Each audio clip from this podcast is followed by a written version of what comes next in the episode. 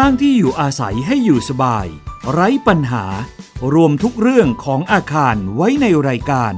ครบเครื่อง เรื่องบ้าน โดยชนาทิพย์ไพรพงศ์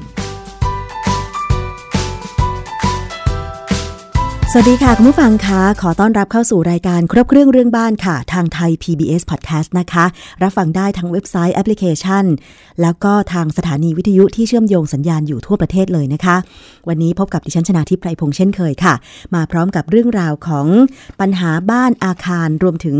การก่อสร้างต่างๆ ด้วยนะคะ ซึ่งถ้ามีปัญหาเนี่ยคุณผู้ฟังสามารถที่จะฝาก ข้อมูลไว้ได้เลยที่ Facebook ของไทย PBS Podcast หรือว่า Twitter ได้เลยนะคะ แล้วดิฉันจะนำปัญหาเหล่านั้นมาสอบถามกับผู้เชี่ยวชาญค่ะ วันนี้ก็เช่นเดียวกันนะคะ มีคำถามเกี่ยวกับเรื่องของการซ่อมแซม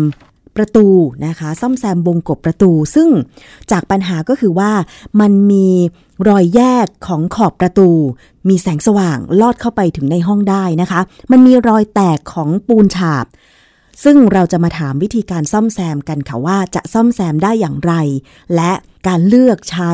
วัสดุที่จะมาซ่อมแซมเนี่ยเลือกอะไรได้บ้างนะคะคุณผู้ฟัง วันนี้ค่ะดิฉันมีแขกรับเชิญพิเศษมากเลยถึงสองท่าน ทั้งสถาปนิก แล้วก็วิศวกรนะคะ ท่านแรกค่ะ อาจารย์สมเกียรติชูแสงสุข วิศวกรและรองประธานคลินิกช่างของวิศวกรรมสถานแห่งประเทศไทย ในพระบรมราชูปถัมภ์นะคะ สวัสดีค่ะอาจารย์สมเกียรติคะสวัสดีครับ ค่ะ วันนี้ขอบคุณอาจารย์มากเลยนะคะ ที่ให้เกียรติกับรายการครบเครื่องเรื่องบ้านอีกครั้งค่ะ และอีกท่านหนึ่งนะคะอยู่ในรายการเช่นเดียวกันค่ะ อาจารย์ธนพัฒน์เลาหะจรัสแสงนะคะ สถาปนิก และกรรมการสภาสถาปนิกค่ะ สวัสดีค่ะ อาจารย์ธนพัฒน์ค่ะสวัสดีครับค่ะวันนี้ขอบคุณสองท่านมากเลยเป็นเกียรติมากเลยนะคะ ที่สถาปนิก แล้วก็วิศวกรมาพูดคุยในรายการพร้อม ๆ กันค่ะ ทั้งสองท่านคะดิฉันมีคำถาม อันนี้ เป็นคำถามที่อาจจะเรียกได้ว่าทั้งสองท่านเนี่ยเคยเจอแล้วก็ตอบประชาชนอยู่บ่อยๆหรือเปล่าคะอาจารย์สมเกียรติคะเรื่องของการซ่อมแซมวงกบประตูเนี่ยค่ะ เรื่องเรื่องวงกบประตูนี่ก็เจออยู่เรื่อยๆนะฮะเป็นเป็นเรื่องของเออบางทีเรื่องของเออเสาเอ็นทับหลังอะไรพวกนี้ครับ ค่ะ ส่วนมากปัญหาทางด้านโครงสร้างเกี่ยวกับวงกบประตูที่มันมีรอยแยกนี่เกิดจากอะไรอะคะอาจารย์ ทั่วๆไปนะฮะไม่ไม่ไม่เอาเอาพูดถึงเคสที่ที่ปรึกษามานะเอาเอาเรื่องทั่วๆไปก่อนก็คือ เวลาเราตั้งประตูหน้าต่างอะไรพวกนี้เราจะต้องมีเสาเอ็นทับหลังก็คือเหล็กไอ้เล็ก ๆ นะฮะ ที่อยู่ที่งานก่ออิฐพวกนี้ครับ แล้วก็จะมีเหล็กขวางขวางมาอาจจะเหล็กหกมิลเก้ามิลอะไรพวกนี้เสร็จแล้วก็จะมีเทเออเป็นคอนกรีตที่ไม่ใช่คุณภาพดีมาก ๆ นะฮะ ก็คือตัวเนี้ยทำ ใส่เข้ามาเนี่ยเพื่อป้องกันอรอยร้าวของเรื่องงานก่อฉาบของผนังอะครับ ค่ะ ถ้า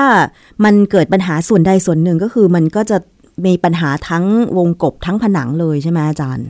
คือมันมันจะเรื่องของความไอการแยกระหว่างวงกบกับตัวผนังอะครับ คือพอพอมันแยกออกมาก็อาจจะมีเล้าตรงโน้นบ้างตรงนี้บ้างหรืออะไรพวกนี้นะฮะ ค่ะ เคยเจอปัญหาที่แบบมันพังลงมาเลยไหมฮะอาจารย์เออคือถ้าพังลงมาเนี่ยผมว่ามันคงกรณีที่เอ่อ ทำทำไว้แบบไม่แข็งแรงมาก ๆ นะแต่โดยโดยทั่วไปพวกนี้มันเป็นเรื่องของงานงานก่อฉาบนะฮะมันเป็นพวกงานฟินิชชิ่งนะฮะที่ทางสถาปนิกจะจะมีความคุ้นเคยกับเรื่องพวกนี้ดีมากถ้าอย่างนั้นนะคะ ดิฉันขอถามอาจารย์ธนพัฒน์ซึ่งท่านเป็นสถาปนิกเลยค่ะ รอยแยกวงกบประตูแล้วก็มันเห็นช่องอย่างชัดเจน มีแสงสว่างลอดเข้าไปในห้องได้แบบนี้นะคะ มันเกิดจากสาเหตุอะไรได้บ้างคะอาจารย์ธนพัฒน์คะ ก็คำตอบก็คงเหมือนอาจารย์สมเกียรตินะฮะก็คือว่าน่าจะเป็นที่โครงสร้างตัวคานเอ่อก็เรียกว่าคานเอ็นเสาเอ็นนะฮะที่รับการยึดของวงกบนะไม่ว่าจะเป็นวงกบไม้วงกบพลาสติก หรือว่าประตูสำเร็จรูปอะไรเนี่ยเราก็ต้องมีโครงเสาเอ็นตรงนี้เพื่อจะเป็นตัวโครงสร้างกรอบที่จะยึดวงกบนี้เข้าไปนะครับทีนี้การแยกของตัวก็คงจะเป็นตัวนี้ที่แยกออกจาก แยกตกออกจากวงกบและแยกออกจากผนังสำเร็จรูปหรือผนังก่ออิฐที่เป็นรูปอยู่นะครับค่ะอาจารย์แล้วแบบนี้มันจะถ้าสมมติว่าปล่อยไว้ไม่ซ่อมแซมจะเกิดปัญหาหนักกว่านี้ไหมคะก็ผมคิดว่าคงต้องมีชำรุดเสียหายมากกว่านี้ครับคงจะต้องต้องซ่อมแซมแก้ไขนะครับอืมค่ะ อย่างกรณีที่ขอรับคำปรึกษาเข้ามาเนี่ย คือตอนแรกมันก็ดูเหมือนปกติ แต่ทีนี้พอมันมีเหมือนกับประมาณว่า เศษของปูนตรงขอบอะค่ะ มันเหมือนจะแบบแตก แล้วทีนี้เจ้าของห้องก็เลยเอามือไปแกะแกะแกะ แล้วทีนี้มันก็เลยลอกขึ้นไปด้านบน กลายเป็นว่าเป็นแผลใหญ่มากเลยอาจารย์ จนแบบปูนมันกระเทาะออกอะค่ะ ครับ ก็ตรงนั้นน่าจะเป็นตัวปูนสำเร็จสำเร็จที่ฉาบปิดตัวผนังสำเร็จรูปไปนะครับคือการผมดูตามรูปเนี่ยก็จะเป็นผนังสำเร็จรูปที่ที่ตั้งขึ้น แล้วก็ ใช้วงกบเนี่ยยึดเข้าไป ปกติก็น่าจะมีโครงสร้างเสาเอ็นเนี่ยยึดเข้าไปอีกอีกอีกกรอบหนึ่งเพื่อเพิ่มความแข็งแรงให้การยึดเกาะของวงกบประตูนะครับ ค่ะ เพราะฉะนั้นตัวที่เป็นตัวเชื่อมอาจจะเป็นปูนสำเร็จรูป หรือปูนเกานะฮะปูนเชื่อมที่อยู่ระหว่างวงกบกับผนังสำเร็จรูปเนี่ยก็อาจจะเป็นตัวเนี้ยฮะที่ที่มันออกแล้วก็จะอาจจะมีเรื่องของตัวสีนะครับที่ปิดเข้าไปอีก เรียกว่าปูนอะไรนะคะ อาจารย์ปูนเกาเหรอคะปูนเกาก็คือปูนสำเร็จรูปที่เอาไว้ซ่อมนะครับ เป็นปูนเป็นปูนผงเป็นปูนเหลวนะครับไม่ใช่ปูนโครงสร้างเอาไปปูนที่เวลาเอาไปอุดรอยรั่วมันก็มีหลายประเภทลักษณะก็อาจจะเป็นซิลิโคนเป็นปูนเกาปูนสำเร็จรูป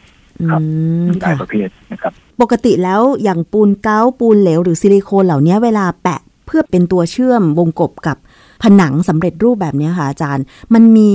อายุของมันไหมคะว่า กี่ปีกี่เดือนมันถึงจะกระเทาะได้แบบนี้ค่ะ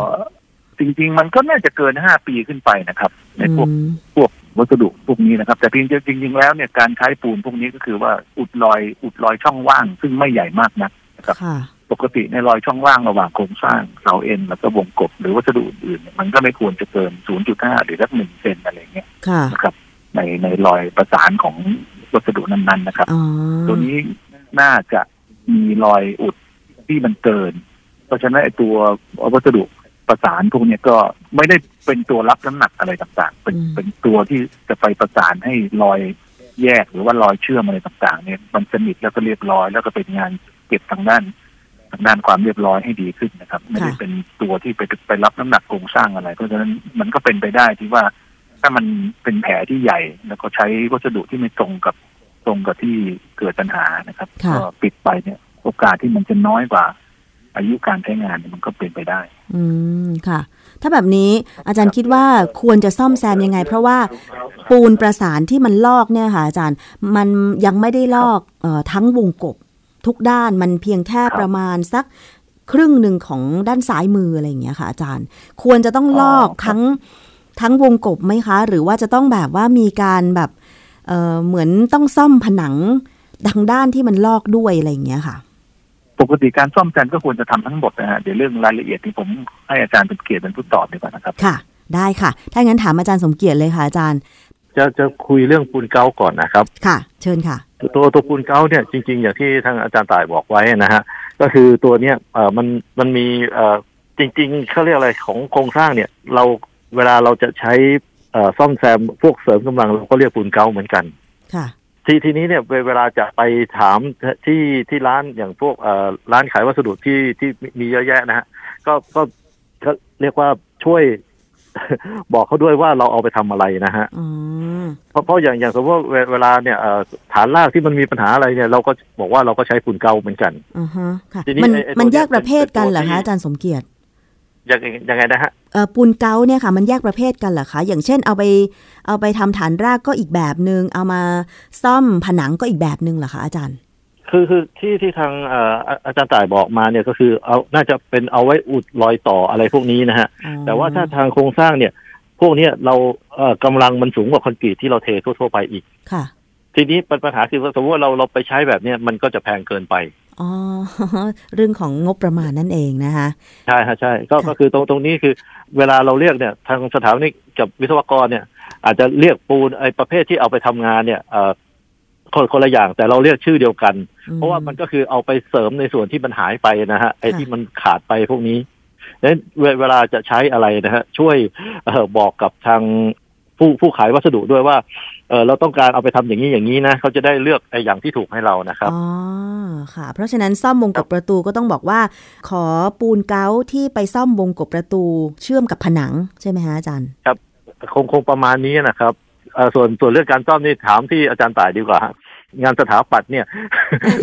ต้องต้องถามสถาปนิกครับค่ะ ถ้าอย่างนั้นถามอาจารย์ธนพัฒน์นะคะ จะซ่อมแซมยังไงที่อาจารย์บอกว่าจะต้องแบบว่า คงจะต้องซ่อมทั้งวงกบทั้งหมด แล้วก็ผนังด้วยนะคะอาจารย์ ก็คืออย่างนี้ครับคือวงกบเนี่ย ก็เราเรียกว่ามีสามด้านก็คือด้านด้านซ้ายขวาแล้วก็ด้านบน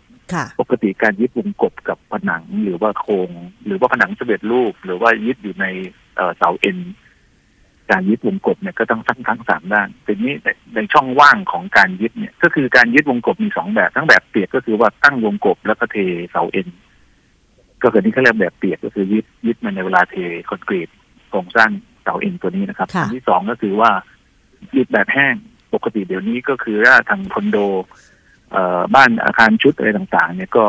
เราจะมีผนังสำเร็จรูป เพราะฉะนั้นก็จะทำเป็นช่องรอไว้แล้วนะครับ ในผนังสำเร็จรูปเนี่ย ก็อาจจะเสริมโครงสร้างเสาเอ็นไว้ในผนังสำเร็จรูปแล้วทั้งสามด้านคือด้านข้างสองด้านและด้านบนแล้วก็ยึดโครงมงกบประตูด้วยสกรูนะครับ แล้วก็ช่องว่างที่ผมเรียนเป็นเบื้องต้นนะก็คือว่าความห่างมันก็ไม่น่าจะเกินหนึ่งเซนเราตรงนี้เราก็อาจจะเกาด้วยปูนนะครับ หรือว่าซิลิโคนยึดซิลิโคนเอ่อตัวพิเศษนะครับ ยึดเพื่อจะให้วงกบเนี่ยก็วงกบที่ยึดไปจะคงโครงยึดด้วยสกูหมดแล้ว แล้วก็ปิดรูรอยช่องว่าง ด้วยด้วยวัสดุทั้งสองสามประเภทนี้นะครับ ติดไป ทีนี้ถ้าสมมติว่าในการซ่อมแซมเนี่ยคงจะต้องดูก่อนว่าเขาตั้งวงแบบไหนนะครับจะดูด้วยรูปเนี่ยถ้าเป็นผนังสำเร็จรูปเนี่ยน่าจะคิดว่าน่าจะทำเป็นน่าจะมีโครงสร้างติดอยู่ในผนังสำเร็จรูปเรียบร้อยแล้วก็คือแบ่งช่องระบบแล้วนะครับเพื่อการเสริมเหล็กโครงอะไรเรียบร้อยแล้วทีนี้การซ่อมแซมก็คงจะต้องซ่อมทั้งวงนะครับ ก็คงต้องแกะดูครับ ต้องแกะดูทั้งสามวงทั้งสามด้านเลยใช่ไหมอาจารย์คงต้องเอาผนังคือ ตอนนี้อาจจะเป็นปูนฉาบบางฉาบปิดไปเพื่อจะทาสี ตอนนี้เราคงต้องเอาปูนฉาบบางนี้ออกที่เรียนถามที่ถามผมนะฮะที่เรียนไปแล้วนะฮะก็ผมต้องดูก่อนว่าแผลมันเป็นแบบไหนต้องรอยการเสียหายมันเป็นแบบไหนก่อนนะครับ ค่ะ แล้วเวลาประมาณนี้ครับ เราจะเอาปูนฉาบบางรอบๆวงกบออกนี่ใช้อะไรขัดคะอาจารย์ ก็เกลียงแตะก็ได้ปกติเดี๋ยวนี้มันลอกก็กูดเอาเกลียง แบรนด์เนี่ยฮะแตะออกดูก็เห็นแล้วว่า ก็ไม่แน่ใจว่าเดิมเนี่ยเขาปิดรอยช่องว่างตรงนี้ด้วยวัสดุอะไรนะครับ คิดว่าน่าจะเป็นสีทาฉาบทาทับหรือเปล่าคะอาจารย์ ตามหลักแล้วต้องมีวัสดุสามสี่อย่างที่ผมผมเรียนไปแล้วเนี่ยครับปิดดูช่องว่างพวกนี้ก่อนแล้วถึงจะมีการฉาบบางปิดรอยเพื่อความสวยงามแล้วถึงจะทาสีนะครับเพราะนั้นก็เราเราเราแกะแผลพวกนี้ออกก็จะเห็นครับ แล้วก็จะได้วิเคราะห์ว่าเราจะใช้ตัวไหนเข้าไป ก็ไปซ่อมแซมรอยตรงนี้นะครับ อืมค่ะ แต่ที่แน่ก็คือควรจะทำทั้งสามด้านเพื่อให้มันเหมือนเหมือนกันใช่ไหมอาจารย์ใช่ใช่ฮะใช่ เพราะว่าถ้าถ้าโอกาสที่อีกอีกด้านหนึ่งก็น่าจะมีนะผมว่าเพราะว่าถ้าดูอีกด้านหนึ่งนี่มันมันแยกออกมาอาจารย์แล้วเเรื่องของวัสดุที่ต้องใช้ก็คือปูนกาวหรือซิลิโคนใช่ไหมคะอาจารย์ เอามาอุดอุดรอยแยกตรงนี้ได้ ซิลิโคนนี่เลือกเลือกประเภทไหนฮะอาจารย์ คือคือซิลิโคนต้องเรียนอย่างนี้ครับถ้าช่องว่างมันห่างมากซิลิโคนก็ไม่ได้เป็นตัวรับแรงเลยเพียงว่าซิลิโคนเนี่ย เป็นตัวที่ปิดรอยอุดรอยรอยช่องว่างที่ไม่ห่างนักนะครับ ค่ะ ก็ก็อุดได้น่าจะเป็นต้องเป็นปูนเกาซ่อมซึ่งซึ่งความแตกต่างของมันก็ต้องไปดู คืออะไรคะซิลิโคนกับปูนเกาเนี่ยค่ะอาจารย์มันมันสามารถอุดเข้าไปได้ลึกแทรกเข้าไปถึงรอยอีกฝั่งหนึ่งหรือเปล่าคะอาจารย์ ถึงครับผมถึงครับใน เรื่องรายละเอียดวัสดุเนี่ยเดี๋ยวผมขออาจารย์สมเกียรติช่วยเติมนิดนึงแล้วกันนะครับเรื่องปูนเกาครับ ก็มีอายุอยู่ครับปูนเกาในการเสริมแล้วก็ต้องมีความมันมีความแข็งแรงของตัวมันอยู่ ส่วนซิลิโคนนี่ก็จะเป็นการอุดรอยช่องว่าง ซึ่งไม่ไม่กว้างมากนักนะครับเรียนถามอาจารย์สมเกียรตินะคะว่า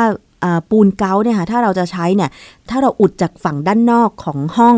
มันจะซึมเข้าไปยังรอยถึงอีกฝั่งของห้องไหมคะอาจารย์ คือถ้าโดยตัวปูนเกานะครับ มันแปลว่ามันจะไหลไปเองได้นะครับ คือคือถ้าถ้ามันไหลไปเองได้ มันมันก็สมควรจะต้องถึงอีกฝั่งหนึ่งได้ด้วย แต่ว่าที่มีปัญหาเนี่ยคือมันเป็นผนังด้านนอกของห้อง ซึ่งเป็นอาคารคอนโดมิเนียมอาจารย์ ทีนี้มันจะเกี่ยวกับพื้นที่ส่วนกลางกับพื้นที่ในห้องแบบนี้ค่ะ อาจารย์ช่วยแนะนำหน่อยว่า เจ้าของห้องจะต้องก่อนทำการซ่อมแซมจะต้องทำยังไง แล้วส่วนตรงนี้มันเป็นหน้าที่ของใคร เจ้าของห้องเองหรือว่าเป็นหน้าที่ของนิติบุคคลที่จะต้องมาซ่อมแซมมาอาจารย์ ส่วนกลางนี่นิติบุคคลเป็นผู้ดูแลอยู่ใช่ไหมครับ ใช่ค่ะผมว่าถ้าถ้าไอ้ไอ้ด้านนอกเนี่ยก็คงจะต้องเป็นนิติเป็นคนดูแลเราคงจะอุดแต่ข้างในเราได้เท่านั้นเองครับ ค่ะ แต่ว่ามันเป็นแผลใหญ่ตรงด้านนอก แสดงว่าน่าจะต้องเป็นหน้าที่ของนิติบุคคลเนาะอาจารย์ใช่ไหมคะ ครับเพราะว่าไม่ไม่งั้นเดี๋ยวเออสมมติเราเราจะไปทำอะไรแล้วตรงนั้นมันเป็นส่วนกลาง เดี๋ยวจะมีประเด็นเกิดขึ้นมานะครับ ค่ะ ถ้าอย่างนั้นคงจะต้องให้เจ้าของห้องติดต่อนิติบุคคล แต่ว่าเรื่องของความเห็นของเจ้าของห้องที่จะขอให้นิติบุคคลในการเลือกวัสดุ ไม่ว่าจะเป็นปูนเก้าหรืออะไรก็ตามมาซ่อมเนี่ยก็คือสามารถให้ความเห็นนิติบุคคลได้เลยใช่ไหมว่าจะเอาวัสดุแบบเนี้ยซ่อมวิธีการเนี้ยค่ะอาจารย์ ใช่ครับ แต่แต่ส่วนเขาเขาจะทำตามหรือเปล่า อันนี้ก็คงอยู่ที่ดุลพินิจของเขานะครับ มันเป็นปัญหาสิคะอาจารย์ แต่ถ้าถ้าเผื่อว่าเขาทำไม่ดียังไงเราเราเป็นเจ้าของห้องแล้ว เออ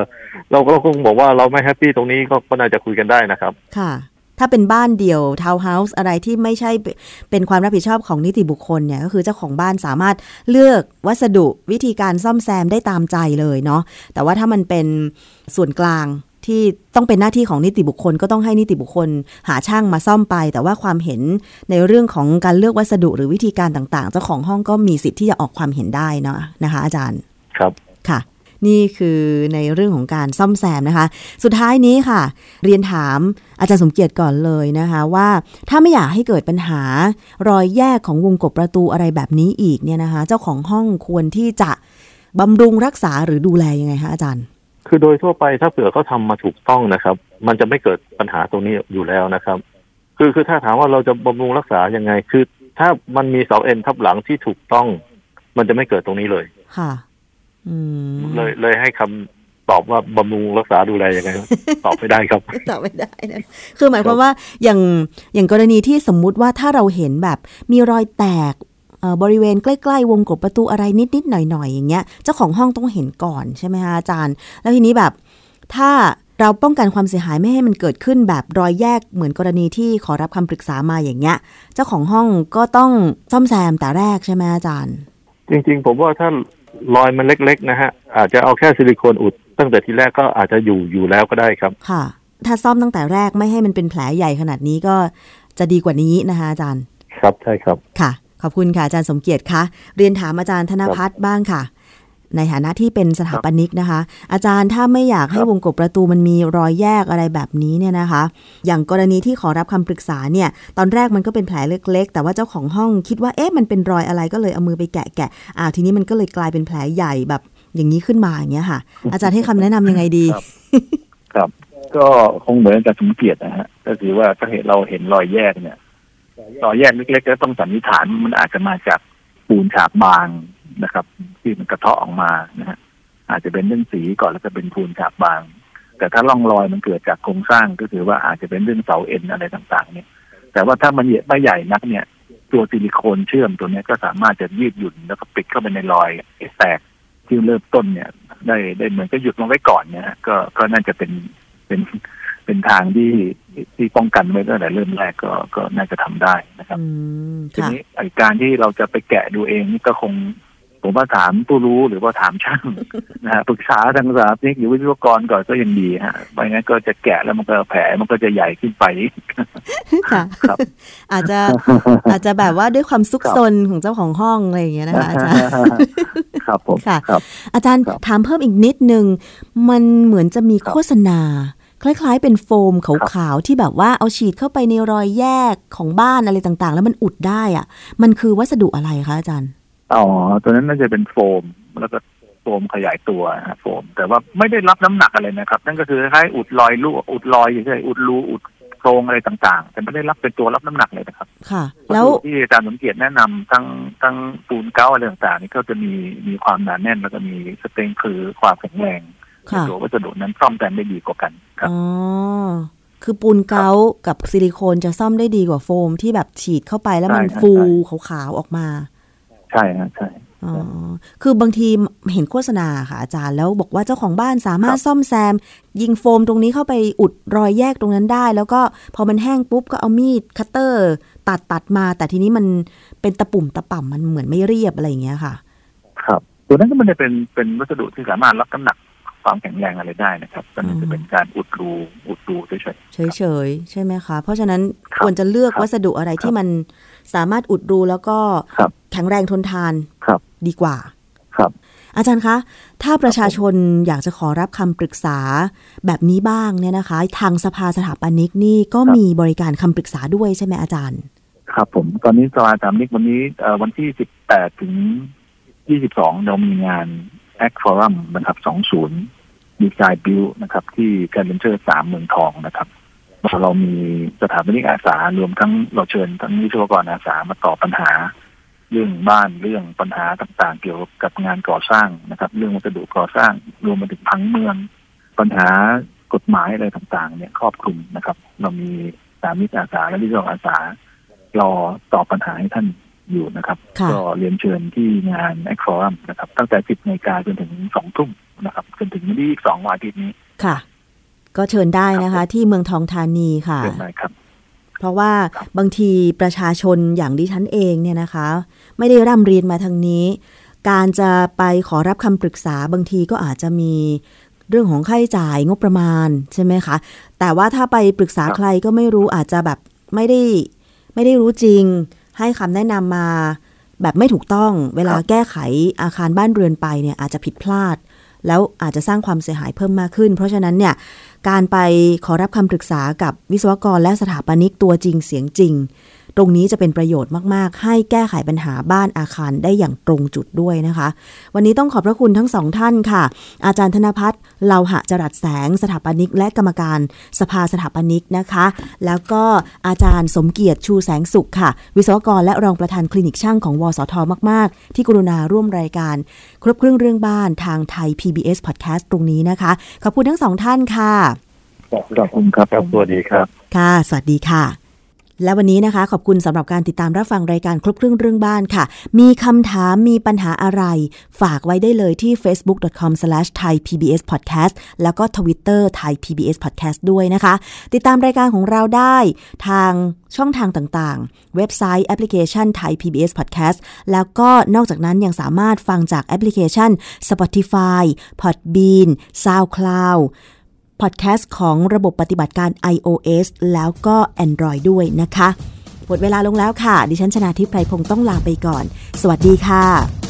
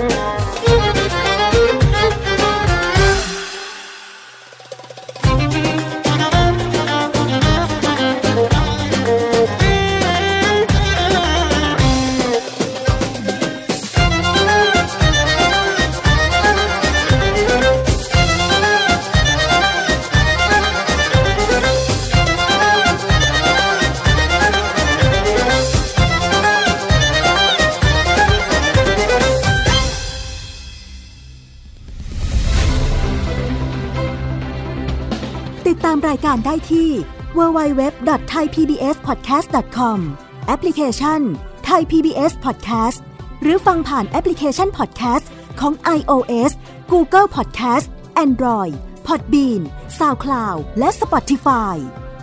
ติดตามความเคลื่อนไหวของรายการและแสดงความคิดเห็น โดยกดถูกใจ